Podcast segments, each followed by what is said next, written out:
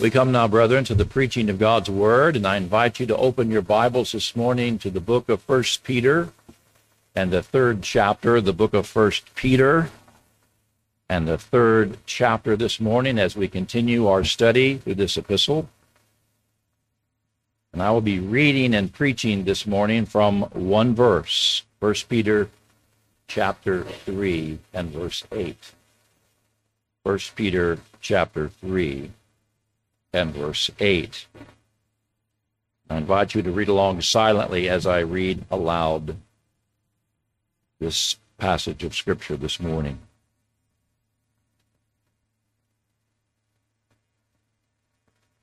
Here, Peter writes, Finally, all of you have unity of mind, sympathy, brotherly love, a tender heart, and a humble mind.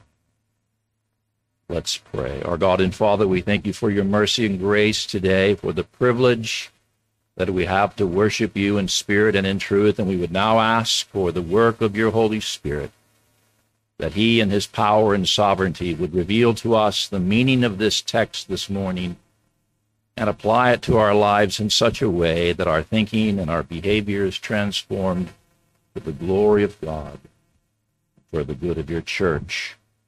For we ask these things this morning in Jesus' blessed name. Amen. Brethren, this morning we want to address one final time in this third chapter of First Peter the topic of biblical submission.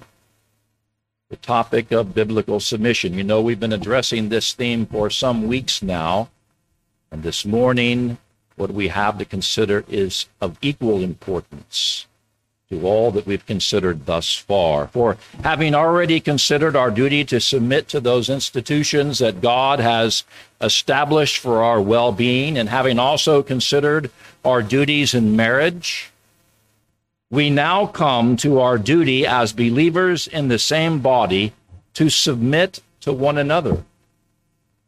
To submit to one another, to willingly lay our lives and our own agendas aside for the good of Christ's body, for the good of others within our own circle of Christian fellowship. For even within the relationships that we have with believers in general, our lives are to be characterized by mutual submission to one another by submission not only to God, but to the service of others as well. For we are not called to demand the submission of others, but we are called to be examples of what true submission consists of. In fact, brethren, we see a powerful example of this principle in the work of pastors or shepherds as they minister to the needs of the flock of God. In fact, we've been talking a lot lately about the need for leadership and the type of men who God calls to be leaders. For men who labor as pastors or shepherds have great spiritual responsibility, and when they serve faithfully, they are worthy of respect and honor in fact, they are to be obeyed and submitted to as they faithfully carry out their ministries as defined by God's word in Christ's name. Hebrews chapter 13 and verse 17. For it is a blessing to a pastor to have the submission of the people he serves. And yet, pastors or shepherds are also to be men who must be characterized by submission also. They must submit. For they are not only to promote the glory of God, but they are to promote the glory of the Spirit's work within the church. They are not to promote their own glory, but the glory of Christ. And it should be evident to all that pastors or shepherds are submitting to Christ in the way that they handle God's word, which they do not twist or pervert for their own purposes, and in the way they display servant leadership to God's flock. For Peter informs us that leaders in the church must be godly men who understand and appreciate the concept of mutual submission. Mutual submission. For if any men were to be placed in positions of leadership who did not understand this concept, who were only concerned that everyone submit to them, they could do tremendous damage to the flock of God. So, men who are chosen to lead God's people must be models of what we're going to consider in our text this morning. They must be men who not only submit to God, who not only have a sense of calling from God, which they are determined to obey and fulfill, but they must also know what it means to submit themselves. Church leaders must be committed to, engaged in mutual submission to the body of believers that they serve. And yet, this duty to practice mutual submission is not limited to church officers only. Yes, they are to be an example of this, but this duty is not limited simply to church officers, but it is the duty of all of God's people, especially those who are gathered together in the context of worship and fellowship.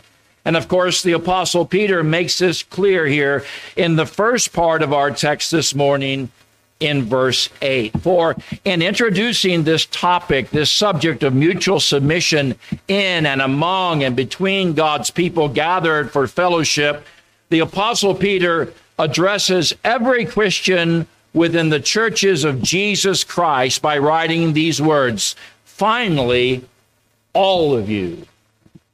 Notice that. All of you. Every one of you without exception, all of God's people do the following. For what Peter writes here in our text this morning applies to all of us, whether we are leaders within the church or not. And what the Apostle Peter admonishes us to do here in this verse is absolutely necessary if Christ is going to be honored by us and if we're going to have an effective testimony for Christ in the world for a group or body of believers who will not practice mutual submission to one another will not stay together long. They will not stay together long. And even if they do stay together, they will not know, they will not enjoy the kind of support and sympathy and sensitivity to one another that is needed for a body of believers to grow up to maturity, to grow in grace together. So we need to carefully and prayerfully consider what we as God's people must all do to promote a spirit of mutual submission where we fellowship. And of course, Peter tells us here in the rest of verse 8 what we and every assembly of believers who are interested in God's glory must pursue, and we must pursue these things continually for such a spirit of mutual submission to prevail among us, as well as to hold us together as a united body. And what must we do? What must we actively pursue in order to mutually submit to one another? Well, let us notice here in verse 8 that Peter mentions five things that we must pursue and practice if we want to be characterized by submission to God and submission to one another. And the first thing that we must pursue and practice, according to Peter here, is unity of mind. Unity of mind. For unless the members of a group, a body of believers, are united in their thinking and setting their thoughts collectively on the same thing, they cannot possibly submit to the same purpose or to one another for long. In fact, when the members of a given assembly are all thinking and settling their convictions along different lines, when they're all separately insisting that everyone else submits to their agenda, there can only be chaos. There can only be division. And so there must be some practical way that unity of mind is actively promoted within the church. And every member of that fellowship willingly submits to the same thing. How is this to be done?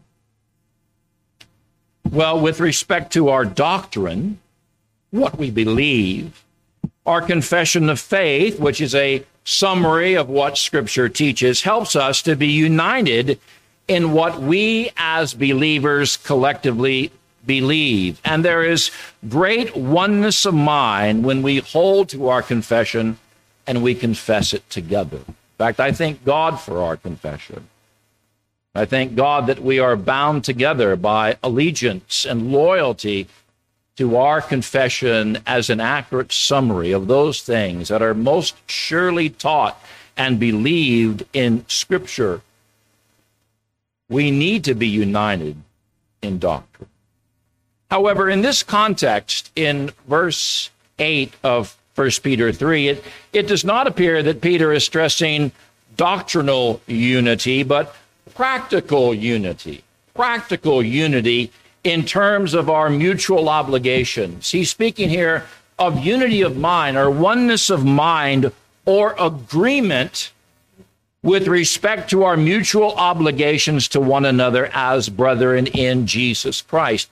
And what is our primary obligation to one another? What is the one common conviction that should occupy and guide our thinking, guide our thoughts when we are together? Well, there should be a common belief among all of us that we are not here for ourselves individually.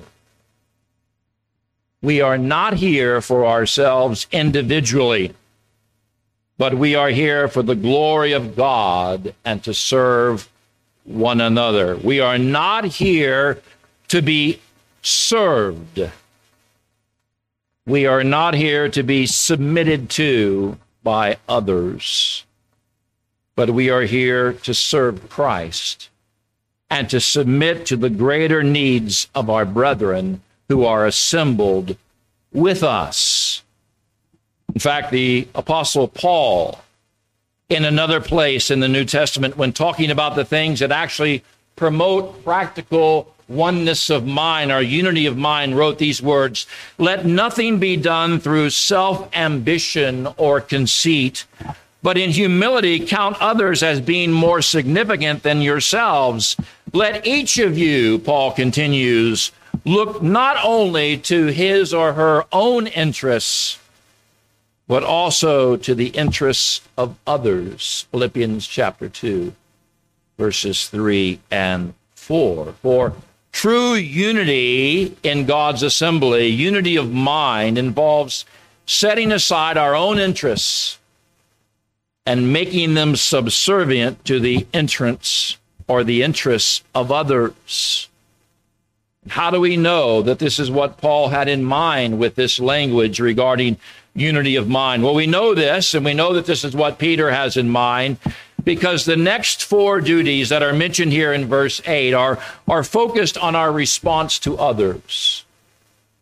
They're focused on our response to others, to the type of submissiveness that we need to display and model when we are presented with the real needs of others.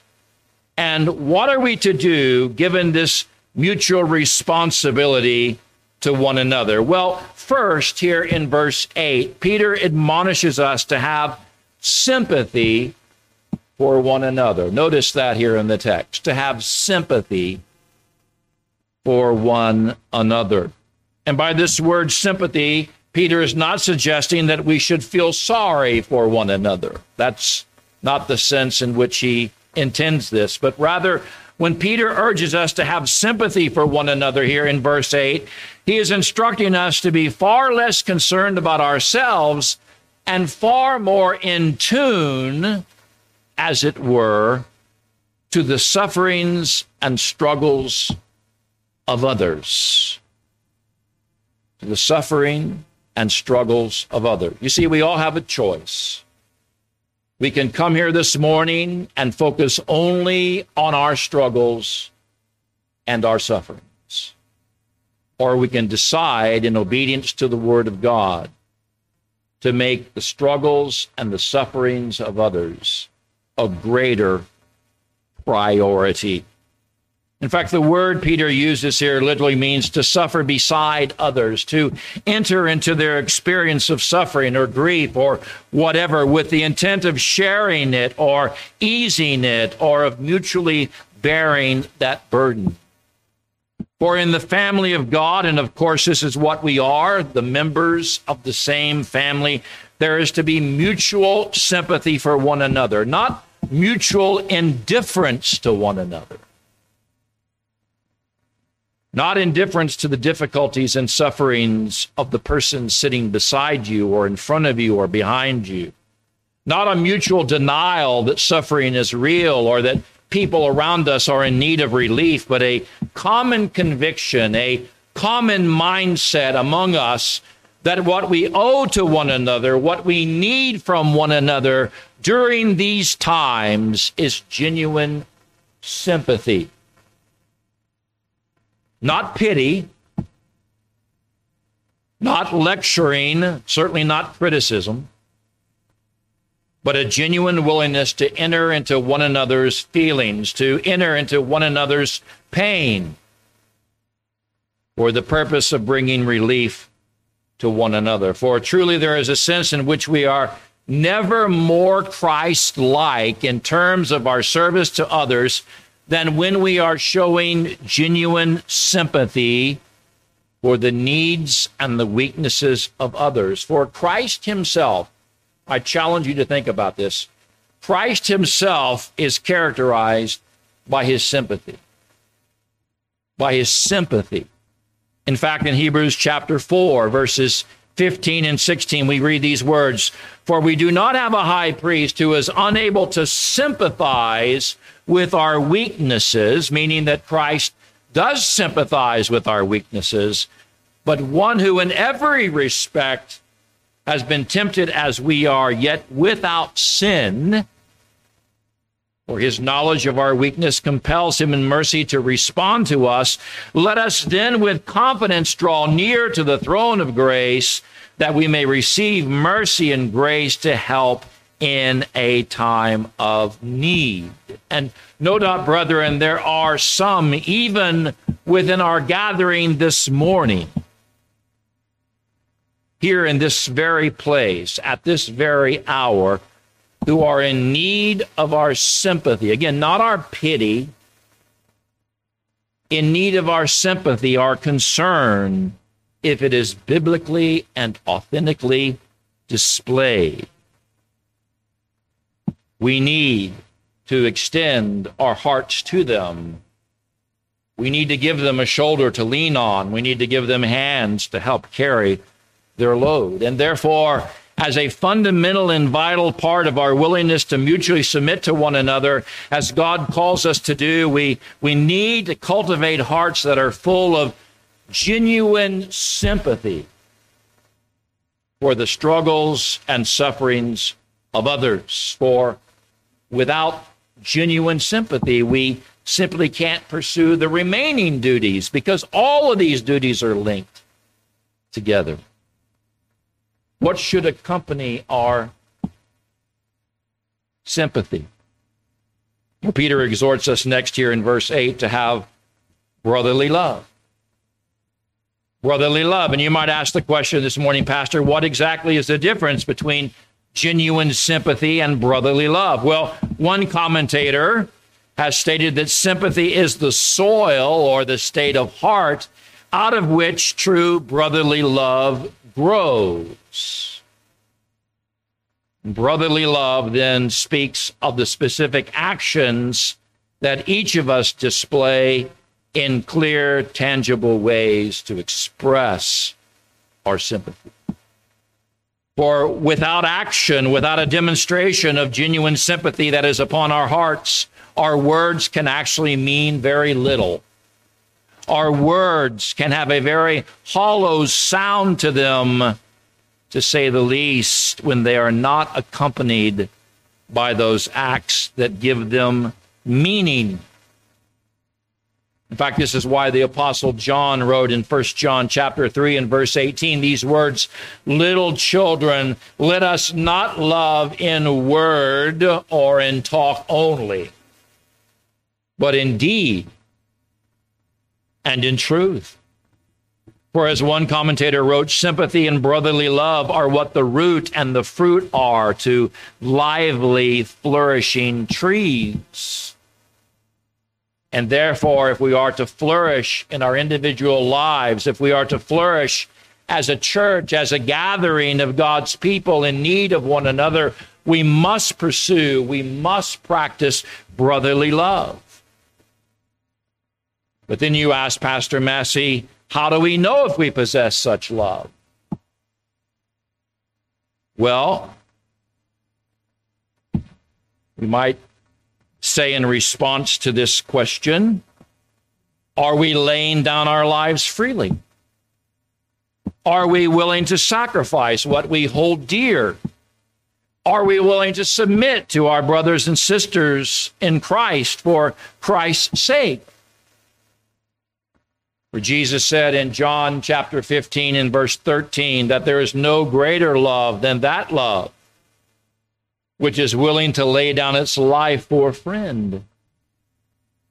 For there is a sense in which our love for our brothers can be measured by what we're willing to give, or better yet, what we're willing to give up on their behalf. And I ask us all this morning what are we willing to give? What are we willing to give up? Are we willing to put the physical and spiritual needs of others first? Are we willing to seek their best interest above our own? For the way that we answer these questions reveal much about our attitude regarding mutual submission.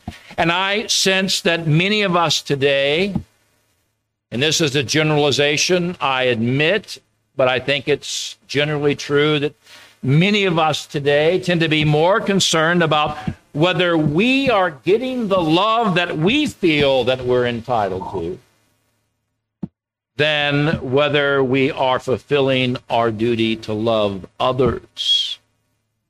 And this should not be. This should not be. This should not continue to be the case with us.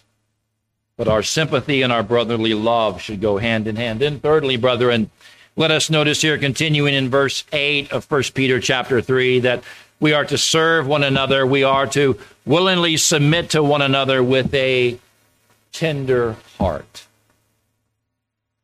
A tender heart. Many of these things sound similar, but they're different. The emphasis is different the focus is different. How does having a tender heart differ from having genuine sympathy for others or from expressing brotherly love to another? Well, I think the best way to understand true tender heartedness in this particular context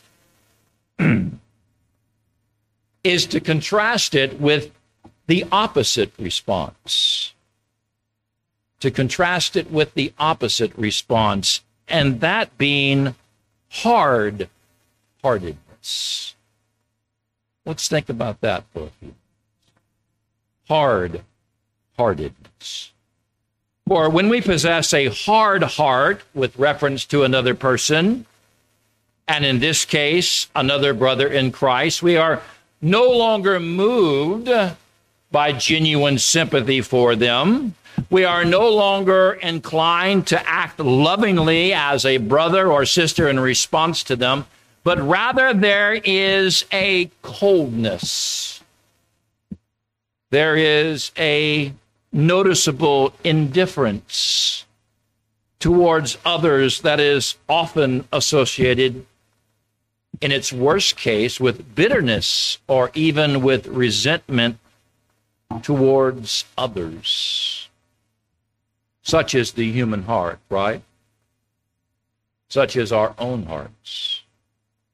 So prone to be hard, so prone to be cold, so prone to be indifferent. I confess it to you this morning. It's true with me, and no doubt it's true with you. And yet, Peter is saying here, in essence, don't let that happen. Don't let that happen. Don't let that tenderness of heart, that sensitivity that should be piqued whenever your brother or sister is in genuine need and distress, to wax hard or to become indifferent for what is necessary for growth within the assembly of God's people, what is needed to maintain a spirit of concern and graciousness between all of us as God's redeemed people is a tender heart. A heart that is easily moved by the struggles and the difficulties of others, a heart that is quick to express itself in loving actions, a heart that is not easily offended, a heart that is not closed off. For truly, brothers and sisters, the circumstances within our lives will test our tender-heartedness towards one another, won't they? Life will bring many challenges our way. To test whether we will maintain a tender heart to the people of God. And if life's circumstances are not enough of a problem or a test, our adversary, as you know, is always at work trying to steal away our tender heartedness towards one another. Always. I see this all the time as a pastor. I experience this in my own life as well. The adversary is always trying to steal away a tender heart. Always diligently laboring to create and foster hard heartedness and animosity between brothers and sisters in Jesus Christ. In fact, when it comes to trying to create and foster hard heartedness and animosity between us as believers, Satan will attempt anything to magnify our differences to magnify our shortcomings in one another's eyes. He will call attention to what can go wrong between us. He will encourage us to easily take offense at one another. For the goal of our adversary is to decrease or to diminish, if he can, the tender heartedness that, that now exists between you and me between all of us as a spiritual family because if he is successful, he can stop the flow of true sympathy in our lives. He can interrupt our expressions of brotherly love. He can turn our tenderness into distrust. Therefore, we must, by the grace of God, maintain tender heartedness towards one another. When is the last time you prayed, believer, for a tender heart? Not just a tender heart towards God, but a tender heart toward your brother and sister in Jesus Christ. We must recognize when our hearts are beginning to shut down. We must recognize when we begin to withdraw from our brothers and sisters in Christ. And when that happens, we need to ask why why is this happening? We must be willing to deal honestly with whatever it is within our own hearts that causes our sympathetic and loving response to one another to die down, to cease from flowing as it should. For it is only when we have tenderheartedness coupled with genuine sympathy and brotherly love that we're able to submit to one another in a way that honors the Lord Jesus Christ and edifies or builds up the church. It would be a tragedy, a real tragedy, if we allowed our adversary to gain the upper hand by failing to maintain hearts, to maintain hearts that believe and do the best regarding one another. Then, lastly, brethren, in order to mutually submit to one another according to Peter here in verse 8 of 1 Peter 3. There, there must be within each of us a humble mind. A humble mind. And this refers not just to a mind that is willing to humbly receive the word of God, and we we mentioned that already in our readings today and in the things that we've said. We we want to receive the word of God as humble students of the word. But this refers more directly to the submissive mind of a servant. The submissive mind of a servant, to the kind of mind that Jesus Christ possessed in his own submission to God, in his willing sacrifice for his people. For although Peter does not go into detail here about the kind of humility of mind that freely submits to God and to others, the Apostle Paul clearly does back in Philippians chapter 2, which I quoted from earlier. For in that chapter, which again deals with unity, Paul urges us to have the mind of Christ. Remember that? the mind of Christ, it expresses itself how? In unity and in humility. In humility. Where Paul wrote in Philippians chapter 2 Have this mind among yourselves, which is yours in Christ Jesus, who, though he was in the form of God, did not count equality with God a thing to be grasped, but made himself nothing, taking the form of a servant, being born in the likeness of men, and having being found in human form, he humbled himself by becoming obedient to the point of death, even death on the cross. Several things stand out to us, brethren, regarding the humble mind of Christ leading up to and during his humiliation. First, we are we are given by Scripture some insight into the mindset of Christ as he submitted to his Father prior to his humiliation. Where Christ, as the second person of the Trinity, was aware of his equality with the Father, fully aware of that from all eternity he could have exercised his full rights and entitlements without submitting at all. That's the mystery and the glory of his humiliation. He could have obeyed his father perfectly without submitting at all. And yet he chose to submit. Jesus Christ had nothing to prove in coming to this earth nothing to prove in terms of submission, given that his obedience to the Father was never, ever in question. And yet Christ submitted willingly, not under force, not under compulsion, but to bring about the greatest good, not for himself, but for God the Father, the glory of the Father, and for us. Such should be our mindset as well. Such should be our mindset. Our thoughts and our minds should be grounded in this same principle of humility. All thoughts of what we are entitled to must be subservient, must be pushed aside for the greater good for the glory of God and for our brother and sister in Christ. Oh, imagine a church where this was the rule, where this was the practice, the commitment, the fulfillment by the Spirit of God.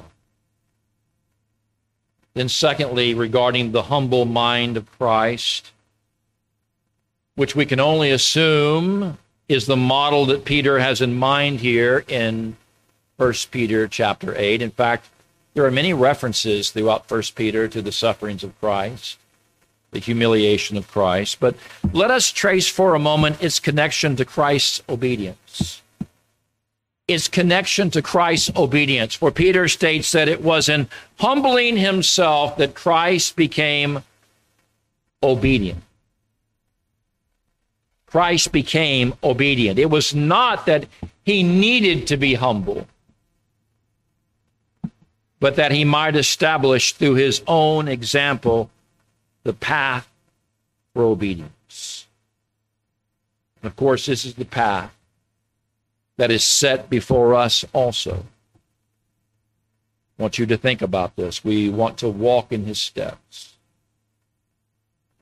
He set the example for obedience, and he did so with a humble mind, with the mind of a servant. That is the path that we're called to as well. For as his people, we're called to a life of submission just as he was. In fact, the only way we can fulfill our calling, the only way that we can have unity of mind and sympathy and brotherly love and tenderheartedness and humbleness of mind is to follow Christ's example. It's the only way. The only way. And what's really beautiful about God's plan and purpose and provision. Is that scripture promises us in fact we'll we'll see this when we get to 1 Peter chapter 5 and verse 5 scripture promises us that there is grace for those who pursue humility. God resists the proud. Let those words sink in for a moment. God resists pride.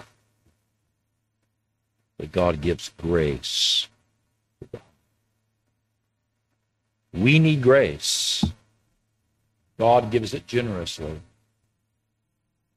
And yet, the way that we obtain it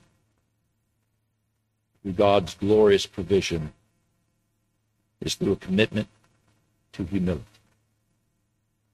a humble man. Let us look to Jesus Christ as the one who can supply these things, who can supply these graces. And may we be committed to submitting to one another. As your pastor this morning, may I be more committed to submitting to God and submitting to you as my brothers and sisters in Jesus Christ and I am concerned about being submitted to you. God, deliver me from a selfish spirit that thinks that the ministry is only about me. May God deliver you from that kind of Christianity as well. It's not about you. It's about the glory of God, the honor of Christ, and the good of his church. May God give us grace to see that today for his own good. Our God and Father, we thank you so much for your word today.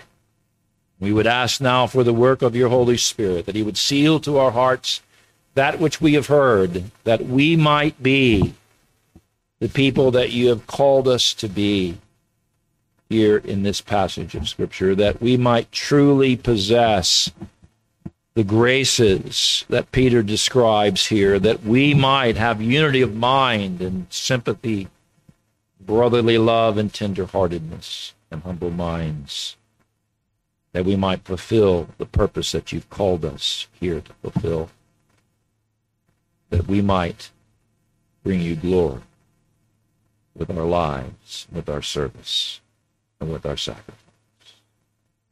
We ask now for the work of your Spirit in all of our lives. Draw us close to the Lord Jesus Christ, that we might see him as our example, that we might cling to him, that we might learn from him, that we might sit at his feet through the Word of God and know what it is to be his disciples. Make us disciples of Jesus. In Jesus' name, amen.